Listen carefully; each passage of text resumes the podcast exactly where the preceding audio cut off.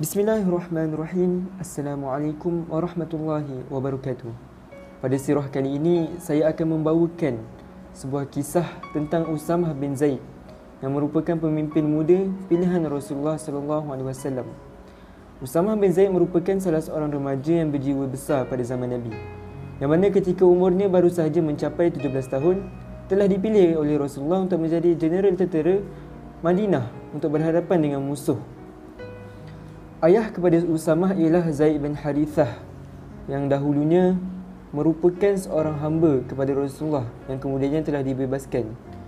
Dan ibunya pula bernama Barakah yang mana digelar sebagai Ummu Aiman.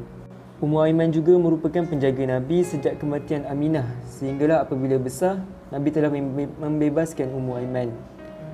Ummu Aiman dan Zaid bin Harithah terus berkhidmat kepada Nabi sallallahu alaihi wasallam dan mereka telah dikahwinkan dan kemudian mempunyai anak bernama Usama. Ketika Usama berumur baru 10 tahun, beliau sudah berani meminta izin untuk mengikuti peperangan Uhud. Walaupun begitu, Nabi sallallahu alaihi wasallam tidak membenarkan dan Usama pulang ke rumah dengan kecewa, menangis kerana tidak mendapat keizinan. Kemudian peperangan Khandaq pula ketika Usama baru berusia 15 tahun, beliau sekali lagi mencuba berjumpa dengan Rasul dan meminta izin untuk ikut berperang. Beliau berdiri tegak menampakkan tubuhnya yang lebih dewasa dengan berharap agar dapat turun serta bersama perang. Dan Nabi SAW membenarkan Usamah untuk turut serta. Sejak dari itu Usamah bin Zaid terus mengikuti siri peperangan bersama Nabi Muhammad SAW. Dan dalam perang Hunain ketika tentera Islam sedang berpecah dan lemah, beliau masih tetap di samping Nabi untuk membela dan terus berjuang bersama Sayyidina Abbas, Sufyan ibn Harith serta enam orang yang lainnya. Mereka tetap teguh sehinggalah Nabi wasallam menukarkan kekalahan kepada kemenangan umat Islam dalam perang Hunain.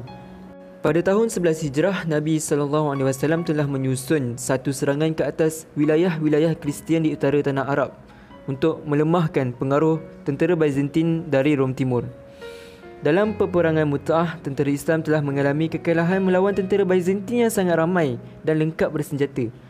Tentera Islam seramai 3,000 orang dikalahkan oleh lebih 10,000 orang tentera Byzantine.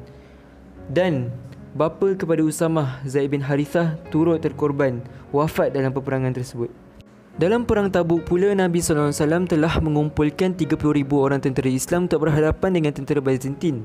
Namun setelah tiada tanda-tanda serangan dari tentera Byzantine, tentera Islam kembali semula ke Madinah. Nabi SAW telah mengarahkan tentera Islam untuk memasuki daerah Al-Balqa dan Al-Darum di Syria.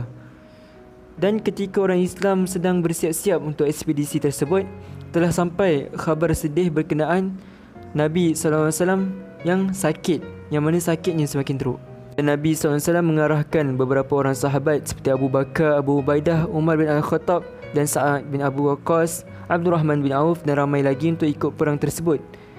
Dan yang mengejutkan orang ramai ialah Usama telah dilantik menjadi general kepada 3,000 tentera Islam ketika dia baru berumur 17 tahun.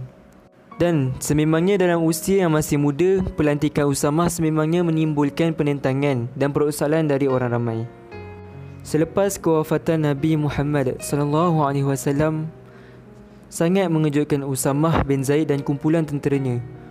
Yang mana beberapa hari sebelumnya setelah mendengar keadaan Nabi yang semakin teruk, Usamah berkhemah di Jurf dan menangguhkan pergerakan tenteranya menyebabkan Abu Bakar pulang ke Madinah untuk mengunjungi Rasulullah. Setelah sampai berita kewafatan Nabi sallallahu alaihi wasallam kepada Usamah, Usamah merasa serba salah untuk pulang ke Madinah. Setelah Abu Bakar dibaiatkan sebagai pengganti Rasulullah selaku khalifah pertama, Abu Bakar juga mendengar tentang kaum Ansar yang mencadangkan agar Usamah ditukarkan kerana usianya masih muda. Namun begitu, Abu Bakar berkata, walau anjing dan serigala ingin membaham aku, aku tidak sedikit pun akan merubah keputusan Rasulullah sallallahu alaihi wasallam. Kemudian beliau terus berangkat ke perkhemahan Usamah dan mengarahkan untuk misi yang telah diaturkan Nabi itu diteruskan. Usamah dan tenteranya pun menuju ke daerah Al-Balqa dan Al-Darum di sepadan Syria dan Palestin dan berjaya mengalahkan tentera Byzantine di sana. Kejayaan menyelesaikan misi ini disambut oleh penduduk Islam Madinah dan membuktikan kepercayaan Rasulullah terhadap dirinya sebagai jeneral perang tentera Islam. Pengajaran yang boleh kita ambil daripada kisah Usama bin Zaid ini, yang pertama ialah Nabi Muhammad SAW telah melantik golongan muda sebagai pemimpin untuk menjadi pelapis dan penerus perjuangan Islam. Yang kedua ialah golongan tua harus membuka ruang dan peluang untuk menyokong golongan muda untuk dikehadapankan sebagai pemimpin dalam masyarakat. Dan yang ketiga, sesiapa sahaja mempunyai kemampuan dan dipercayai layak untuk dinaikkan sebagai pemimpin tidak kira umurnya ataupun bangsanya ataupun keturunannya. Wallahu alam. Itu saja daripada saya. Assalamualaikum warahmatullahi wabarakatuh.